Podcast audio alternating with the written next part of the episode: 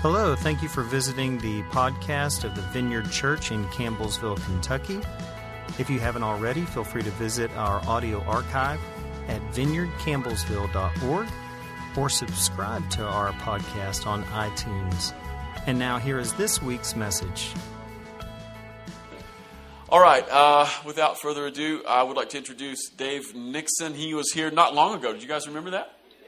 Dave, you guys, you can come on. You guys, you can come on up. Dave is the founder of Sustainable Faith, and he was here this week, this weekend with a couple other folks, uh, and they were doing some spiritual direction sessions. Many people here availed themselves to it. It was really great, and we're looking at possibly starting a spiritual direction cohort here with Dave. And you know what? If Dave's here, Dave gets the mic. So why don't you guys give it up for Dave? Thank you. Uh, Is it on then? Okay, I'm good to go.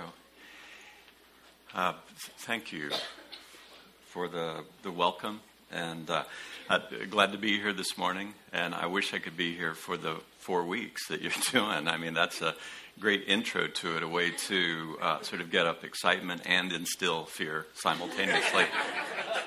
it's like, where are we going with this? Um, the, the last time I was here, I, I shared a deeply personal story, if you remember. It was a story about uh, a journey with my son, and a journey that involved uh, learning how to release uh, judgment. To just admit that I, as a human being, walk around mostly blind, and I am extremely dependent every day upon uh, the grace of God. And what would it look like just to live in a place of non judgment? Um, and to uh, to show the, the, the, love of God in, in the way that Jesus talks about it in Matthew 5, where he says that, that God doesn't discriminate in giving sunshine or rain. It hits everybody on earth, whether you are just or unjust. And then he follows that and says, so, so that's how you're intended to be. You be perfect as your heavenly Father is perfect. He doesn't discriminate and we don't either. And so that was the, the topic, and I really used as a fulcrum for that this very deeply personal story. I don't have a, a super personal story to tell today, and this may be a little bit more uh, a different kind of teaching, but I want to want to share based upon some things that I, I heard yesterday because I, I, met with six people, uh, one on um, one, uh, back to back, and then the two other people who were with me in offering this uh, spiritual guidance accompaniment. Uh, they did the same thing. So we saw 18 people yesterday. And just in conversation, without giving away names or anything or stories, because we, we, we preserve confidentiality, uh, some of the themes that came up are themes that come up all the time with me these days. And that's, uh, um, and one of, one of those is just that my life is so full. My life is so, so full. Um, and, and how do I have uh, a vibrant prayer life? How do I, how do I um, deepen my relationship with God when, from the moment I get up in the morning, you know, I'm, I'm welcomed by children?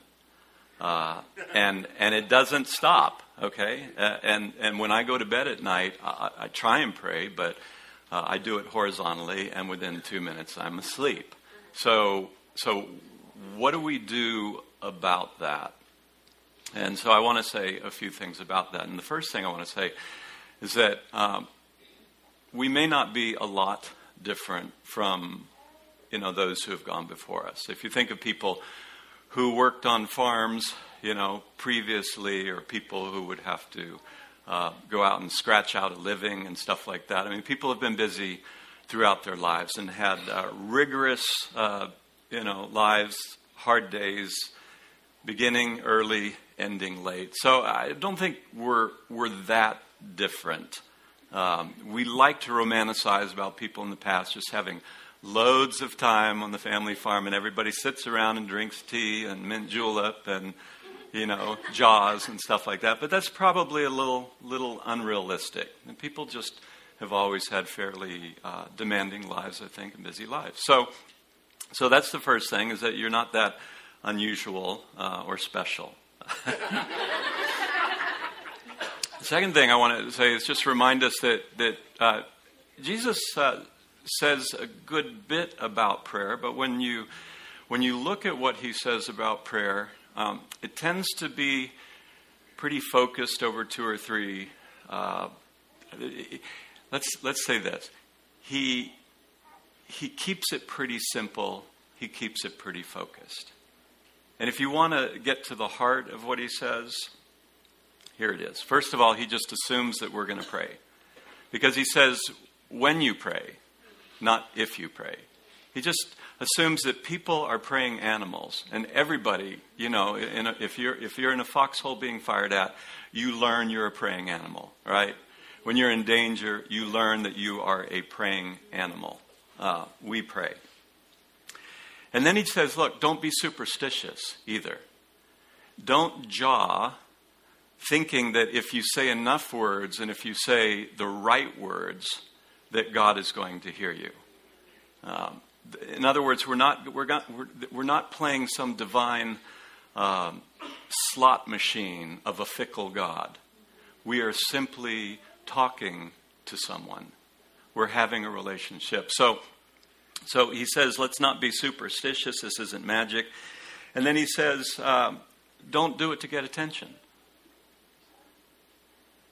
This is a relationship again, and we're not doing it to, uh, to draw attention to our own holiness. He says, uh, be persistent in prayer. Just don't stop praying. That doesn't mean that every moment of the day we're conscious and we're, we're, you know, sort of talking inwardly or outwardly to God, but he just says let it, let it be a, a feature that persists through your day and persists through life. Be persistent.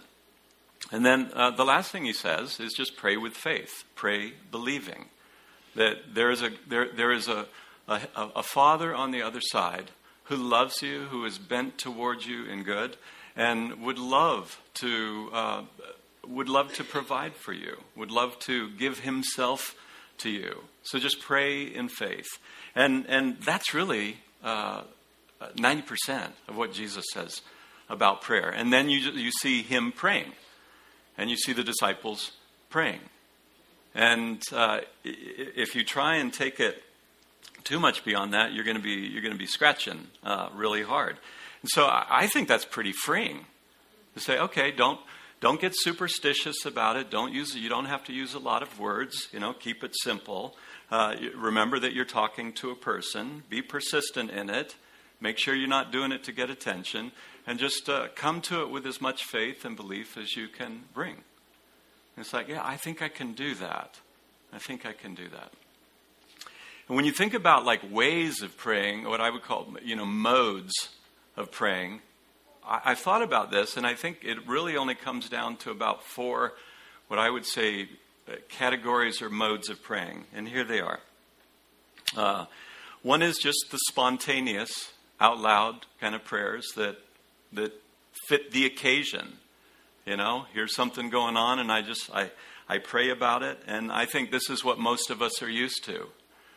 You know, we're in heavy traffic, and it's like, oh God, would you help me to like get to my appointment on time? Right? Uh, so that's the spontaneous prayer. In fact, Annie Dillard's, uh, she's one of my favorite writers, and she says that uh, uh, liturgical prayer that there's morning prayer, midday prayer, and evening prayer. And she says it's really simple. Her morning, midday, and evening prayer is this. In the morning, she gets up and she says, Thank you, God. And her midday prayer, she says, is, Oh, help, oh, help, oh, help. and her evening prayer is, Oh, well. um, so, so that there's that prayer, the kind that we just sort of make up as we go, and Protestants are really known for this kind of prayer, right? And then there's there's the formal scripted prayer, the prayers that have been made up for you, and you don't you don't choose the, the, the prayers choose you, or somebody says here are the prayers that you pray. These are the uh, uh, more more connected to the high church. And then we have the more charismatic uh, or mystical kind of prayer, which is non rational, it's praying in tongues, right? Or it could be like contemplative prayer, where you just sort of sit quietly and you're in this mystical inner communion with God. And then uh, aside from that, we have uh, praying with our hands and our body. Right? My my work is my prayer. My prayer is my work. Some people, that's how they pray. It's just like, I offer my work as a prayer to God, and that seems like enough for me. And so we have these four different ways of praying, uh, none of which is better than the other. We don't want to get into any kind of hierarchy and say, you know, when you, when you graduate, you'll only pray in this way, right? Everybody will pray in tongues, or everybody will sit quietly on mountaintops and commune mystically with God. I, I just think, you know, there's a variety of prayer, and in an ecosystem, uh, the health of an ecosystem is determined by the variety of species within that ecosystem. And I think within the body of Christ, we need all of these ways of praying. Uh, they have to be present. And so we have these four modes of praying, but we also have sort of focal points of prayer. And some of our ways of praying are purely God oriented. I mean, the and, and song is prayer. That last song, holy, holy, holy. That's about as God oriented as you can get, right? You are not thinking about yourself with that song or prayer. You are you are riveted on the holiness of God. So some of our prayers are like that adoration, praise, contemplation. And some of our prayers are both sort of God oriented, and some of our prayers are uh, self oriented or community oriented. And so, even Thanksgiving, when you think about uh, a prayer of thanksgiving, I'm praying in some ways as connected to myself because I, I'm grateful for something that I have. But I'm also acknowledging God as the source of what I have. So it's got this sort of blend of it's uh, me and it's the Lord. Confession would be like that. Uh, Emmanuel prayer, healing prayer would be like that. And then we have some that are like God and other oriented, like intercession, right? So we have stuff that seems to be like oriented just to God, stuff that sort of is a blend of me and God or community and God. And then we have some stuff that is just, you know, it's God and others. I come on behalf of others and pray for them. So again, we have a variety of focal points in prayer. We have a variety of modes of praying. It's just all over. And I think a trap that we often fall into is like, um, I won't be uh, a good Christian or I won't be really lovable. Uh, God's not going to be pleased with me unless my prayers look like his prayers or my prayers look like her prayers. Um, and it's good to have examples in front of us and be pulled deeper into the world of prayer and the variety of prayer. But we've got to be careful not to get caught up in comparisons with other people and say, well, you know, if I were if I were a good Christian, I would be up at 4:30 every morning uh, and praying for at least an hour and a half. Uh, and then I would shower, you know, and get dressed and have uh, the bed made and breakfast prepared before the first person, other person in the house wakes up. Then I would be a good Christian. You know, let's just blow that uh, out of the water. So, I, you know, the basic points here, and, and, then I want to drive into something that I think could be really simple and life giving for many of us. A uh, variety of ways to pray, variety of modes, focal points. We, we tend to favor one or two ways. Um, it is a given that people who are wired a particular way, they just tend to like praying in a particular way and that's okay. Uh, but we can be challenged in other ways as well. Uh, so we need to, you know, it's good to learn other ways of praying, but we don't want to get too obsessed about it. We've said there's no hierarchy of prayer, no one way that's best. Uh, prayer also grows from very small beginnings. That if you just start really small, uh, it has a tendency to grow. And I'm going to give you some examples of that in a minute. Also, it doesn't take a long time, and it can occur in the busiest of lives. Uh, comparisons with others can spoil uh, what we actually have, uh, the beauty of what we actually have, and preconceptions of what prayer ought to be like can, can, can rob us of the gift of what it actually is like. So we want to just take it as it is, how we experience it. In the end, the end of all prayer is that we grow in our love for God, we grow in our love for others, we grow in our capacity to love ourselves. End of story. That's it. Um, so I want to say something based upon what I heard yesterday, which I've heard many, many times, and I myself experienced. It's just like uh, I want to talk about how to sacramentalize your life through prayer. Now, that's a big word, right? And um, no, I'm not a closet Catholic, but maybe I am. You don't know. Uh, I'm not. Maybe.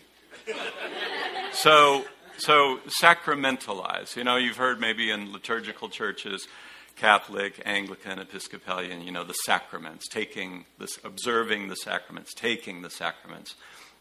Well, so to sacramentalize one's life simply means to, to make it sacred because the word sacrament comes from the word sacred. And, uh, and so we'll just take this $10 word and we'll make it into a $1 word. So a, a sacrament is simply a sacred thing. Uh, but a sacred thing is nothing more than an ordinary thing that has been linked to God. That's it. There's nothing like special and mystical and ooh about it. It's just an ordinary thing that has been linked to God, and therefore it takes on a different quality. It has a different meaning to it.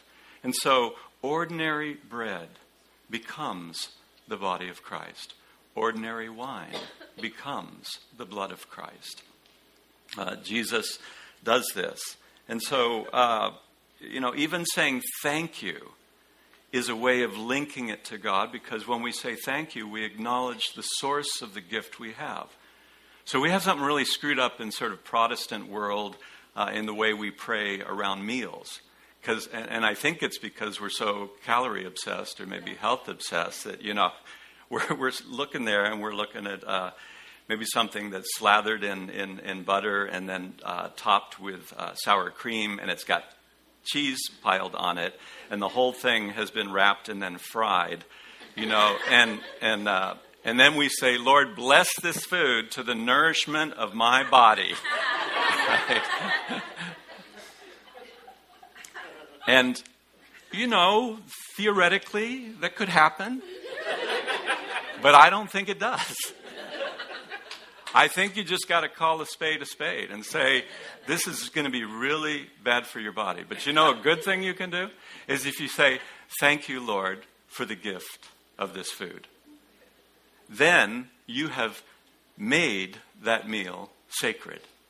And this is what Jesus does. So pray over that fried Twinkie all you want. It ain't going to do no good. But to say, Lord, what a delight to have a fried Twinkie in this moment. My heart lights up, and my, my love for you is increased. Right? And so thank you for it.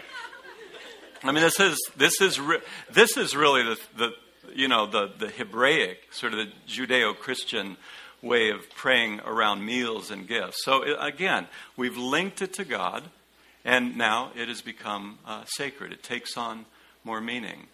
I've had two evenings with the Roberts, and, and I love the, the, the way that they begin their meals. There are candles, uh, and, and, and Ray gets up and he will, he will read. He will read from uh, the Psalms. He will read, like last night, it was something on friendship uh, as we gathered together with friends. And, and then there's, a, you know, the, the psalm itself is a prayer, but there's a prayer attached to the, the, the thing that we read on friendship. And, and it does have the effect of transforming that meal and how we experience that time and one another. A simple thing like that that is heartfelt. A funny aside, you know, somebody said after, I think it was the, uh, it was maybe it was last night that we didn't set a, a, a chair at the table for Jesus uh, Jesus our guest because we said, and, and Lord Jesus, you are, we welcome you at this meal. And somebody afterwards joked, well, we didn't set a chair. And I responded and said, I think that's because secretly we're afraid he'll eat too much. uh, so, so let's keep it. So, so something becomes sacred when we link it to God, and we can link it to God quite, quite easily. So, all through the day, we have these moments that are waiting to be transformed. Every part of our day is, is just sitting there waiting to be transformed as an opportunity to pray. So let me give you an example of this. I had a, a, a woman I met with for about a year, and one of the things that she she uh, struggled with was the busyness of her life. Uh, and so, in that, she's like 90% of you. And, and at one point, I said, Hey, tell me, tell me four things in, in, in, in this great uh, uh, flurry of activity in your day. Tell me four things you do that never go undone in a day. You always do at least, just give me four things. She thought and she said, Okay, here are four things. Uh, I always have coffee in the morning. Always. I never go a day without having coffee. Uh, my soul crumbles apart from that, right? Uh, number two, I always make my bed. Some of you never make your bed, but this woman said, I cannot leave for work without making my bed. It is a given. I said, That's great. Tell me what else. And she said, Dishes. Before I, after dinner, and before I start to wind down at night, I always do the dishes. Four, I always get in the hot tub right before going to bed. Yeah, you could only wish. Some of you do.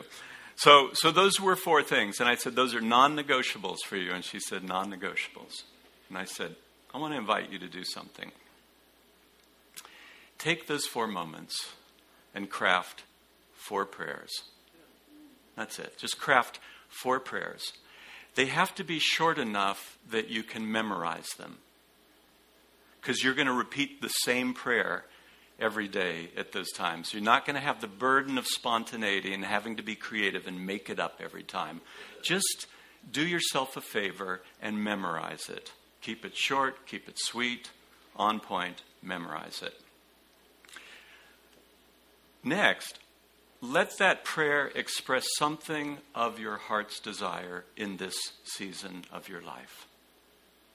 What you want. And so uh, she did that.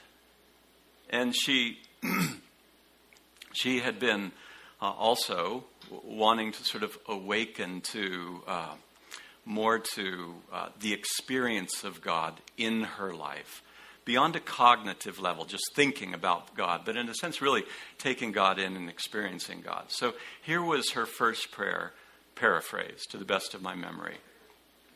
She came in and she said, and she showed me her four prayers. And, and the first one was the prayer for the drinking of the coffee. That was what she called it.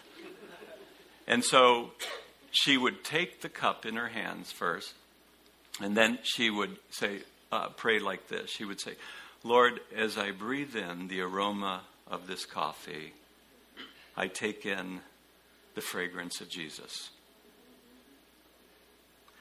As I feel the warmth of this coffee penetrate my hands, I pray that your love would penetrate my life. And then she would take a sip. And after she took a sip, she says, As I feel the warmth of this liquid come into my being and enliven me, because that's what caffeine does, uh, she says, I pray I would wake up to your presence this day. Amen. Okay, can we do that? we can do that. Now, um, she did four more. So, so, and they were beautiful prayers. And the cool thing about these is they're they're attached to our world. They're not they're not just up here. They're here and they're here.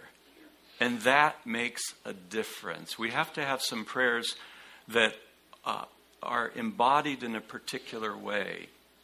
So let me give you, and, and these I would just say are intelligent prayers. Let me give you another example. A therapist who uh, I know and struggled with everything that he heard in the course of a week. Do we have any therapists, counselors out here? Uh, no? Okay, so all of you have issues and don't know how to deal with them? What? We have one back here? Okay, God bless you. Okay.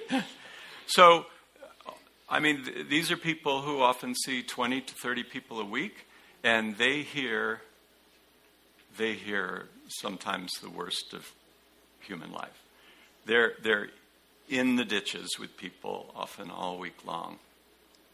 And you may hear some really hard things in the course of the day. Maybe you've heard seven or eight things. And when it comes time to leave, what do you do with that? What do you do with that? And this particular therapist said it's starting to really invade my family time. I come home and I don't know how to release what I've heard. And I feel like I need a, a, way to sort of turn things off and go to the next thing. And so I say, well, what do you do? Well, I get in the car and I pray on the way home God, help me to release this. So he said, okay, what if you do this? In the corner of your office, um, build a little altar on that little altar, put a wash basin and put right next to it a towel on one side and put on the other side a candle. And craft a prayer that's going to look you right in the eye when you walk up to it. And I said, I don't know what that prayer could be, but this is how it could look. So the last person goes out of the office at the end of the day you shut the door and you walk over to this place and you stand there for a moment and you just take several deep breaths.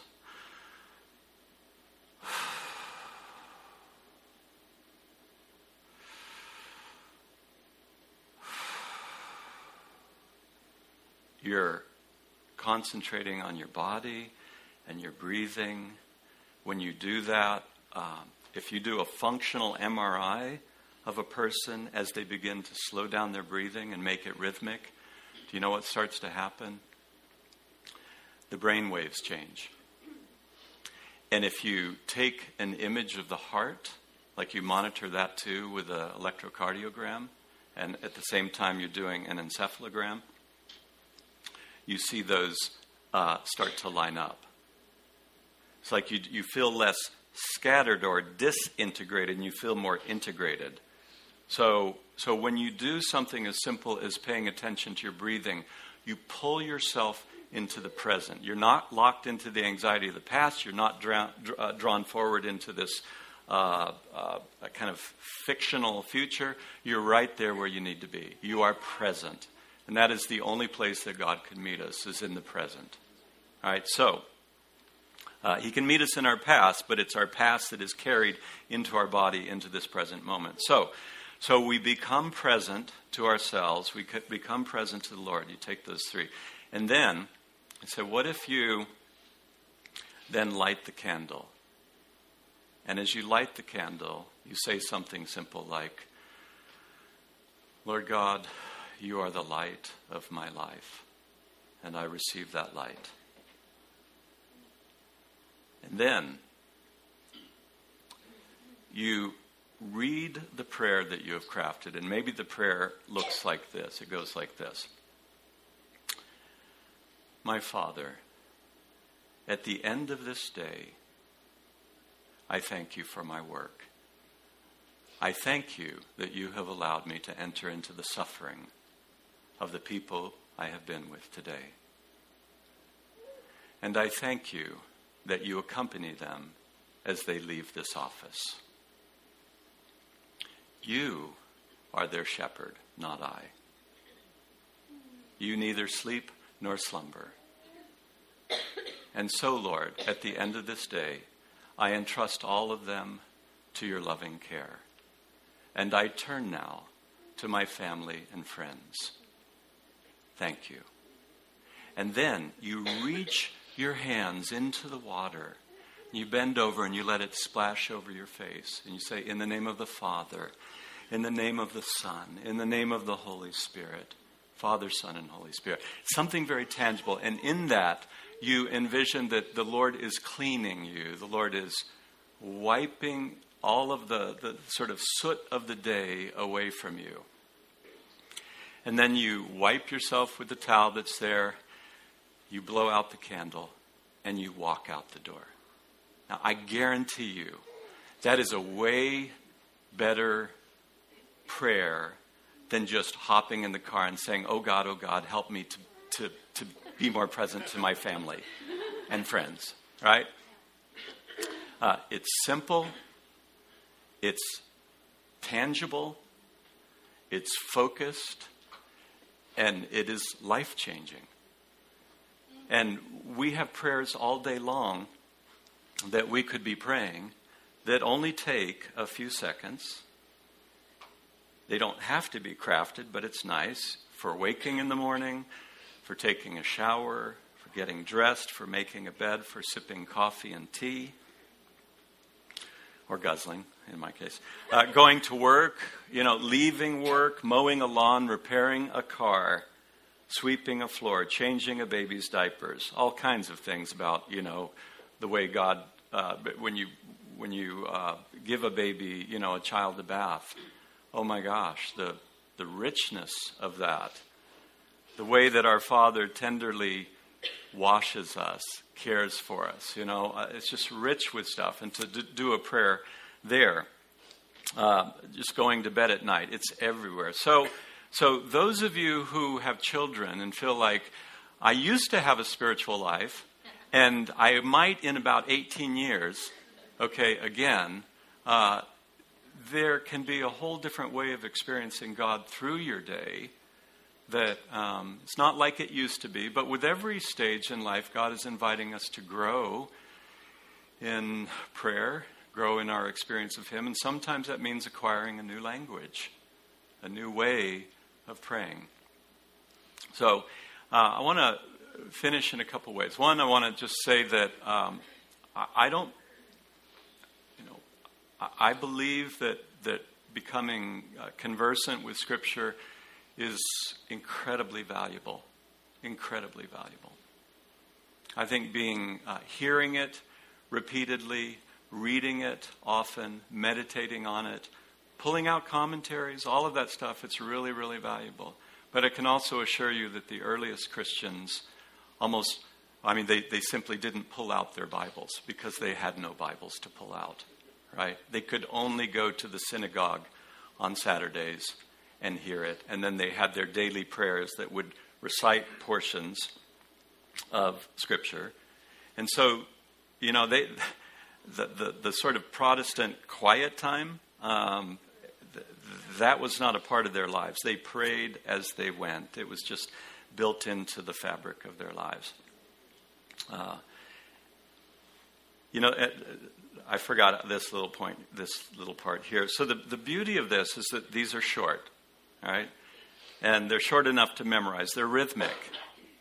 So they're, they're, they're, daily. And they're spread out or laced through the day. So you get a chance to get reoriented at multiple times in the day. Um,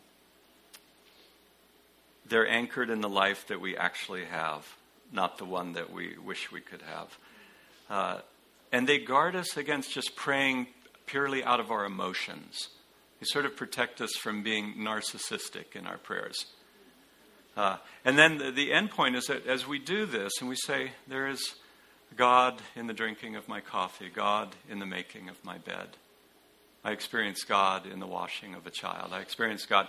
That we begin to move uh, toward uh, what prayer is meant to do, and that is to see God in all places at all times that there is no place where God is not. We come to the vision of, of Psalm 139 where it says, Where can I flee from you? I cannot flee any place from you, right? I go to the depths of the sea. I can go to the four corners of the world. I can even, you know, if I ask for darkness to cover me, that even darkness is light to you. So I can't. I find you everywhere.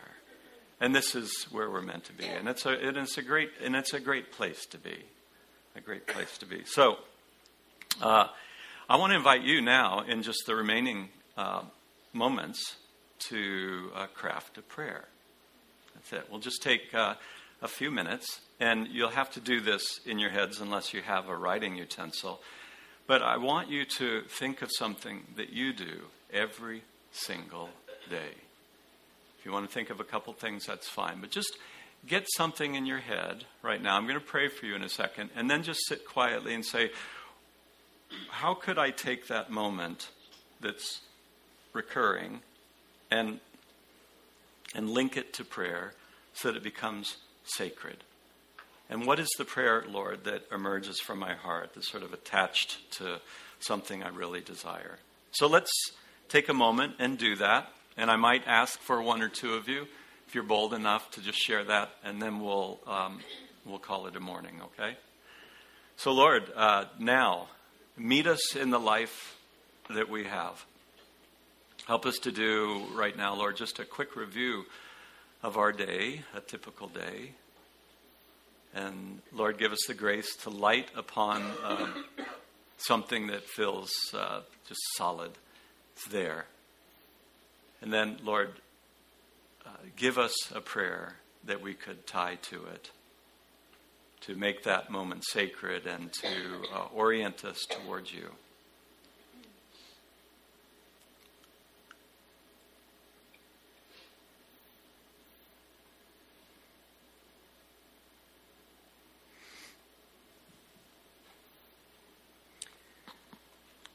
I'd love to take uh, more time, but probably need to, to end here. What uh, anybody care to share? What came to your mind? An event, you know, uh, anchor point in your day, Justy? So making the bed. Making the bed. Yeah. Thank you for new light. Thank you for strength in my arms. Let my hands work for you today. Let my heart beat for you today. Let my feet walk for you today.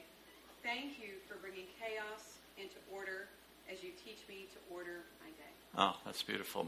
Is it is your handwriting legible? I think so. okay. Okay. Thank you for the new light. Thank you for the strength in my arms. Now imagine yourself making the bed. Okay, you've woken up, and this is the first thing you do. And so light has greeted your eyes. You're in motion. Thank you for the new light. Thank you for the strength in my arms. Let my hands work for you today. Let my heart uh, beat for you today. Let my feet walk for you today as you're walking around the bed and doing both sides. I mean, this is beautiful. Thank you for bringing chaos into order as you teach me to order my day. That's, that's just a brilliant example of how we can take a simple moment in our day and sacramentalize it. Thank you. Don't be intimidated. She's an English, you know, uh, lit person, okay, and poet. So, uh, dear God, help me. That's okay too. All right. Anybody else?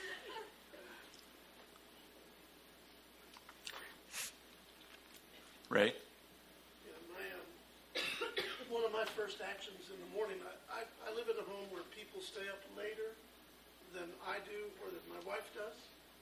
So when I wake up in the morning, there's stuff strewn about the common living area. You're not bitter, though, are you? okay. there is stuff strewn about the common living area. Common meaning you you have to be there too. Okay, go ahead. The living room's a mess. There you go. Yeah, the living room's a mess. So I, so I straighten it up. Yeah. And it's a normal morning activity. Okay. And uh, so I, uh, not nearly as poetic, but I thought of um, uh, Jesus, thank you for the home that we share and the life that we share. And we welcome the disorder that shared life brings. Wow. wow. May I, just in case somebody had a hard time over there? Okay. So, as he uh, straightens up the messy living area in the morning, thank you for the home we share and the life, uh, and the life, yeah. We welcome the disorder. Oh, and the life we share. So let me start from the beginning. Because you threw in those couple words way over on the side and below. Yeah, okay. So, Lord, thank you for the home we share and the life we share. We welcome the disorder that shared life brings. Uh, that's that's great because if you if all of a sudden you take the disorder and and you bring it into this thing of shared life and you thank God for it rather than thinking you know what a bunch of slobs why can't they be more respectful? Uh, that will change the way you enter your morning. So so these prayers are life changing and and I'll just leave you with this. If you begin with two or three very simple prayers God lights a fire in you and that fire grows, and you will find that you will begin praying uh, just spontaneously prayers like that at other points in the day. You will develop the, the kind of skill and grace of sacramentalizing your day. So, bless you to receive this. Uh, in the name of the Father, Son, and Holy Spirit. Amen. Thank you again for stopping by the podcast at the Vineyard Church in Campbellsville, Kentucky. If you'd like to keep up with what's happening here at the Vineyard, you can follow us on Facebook, Twitter, or Instagram. Until next time, peace to you.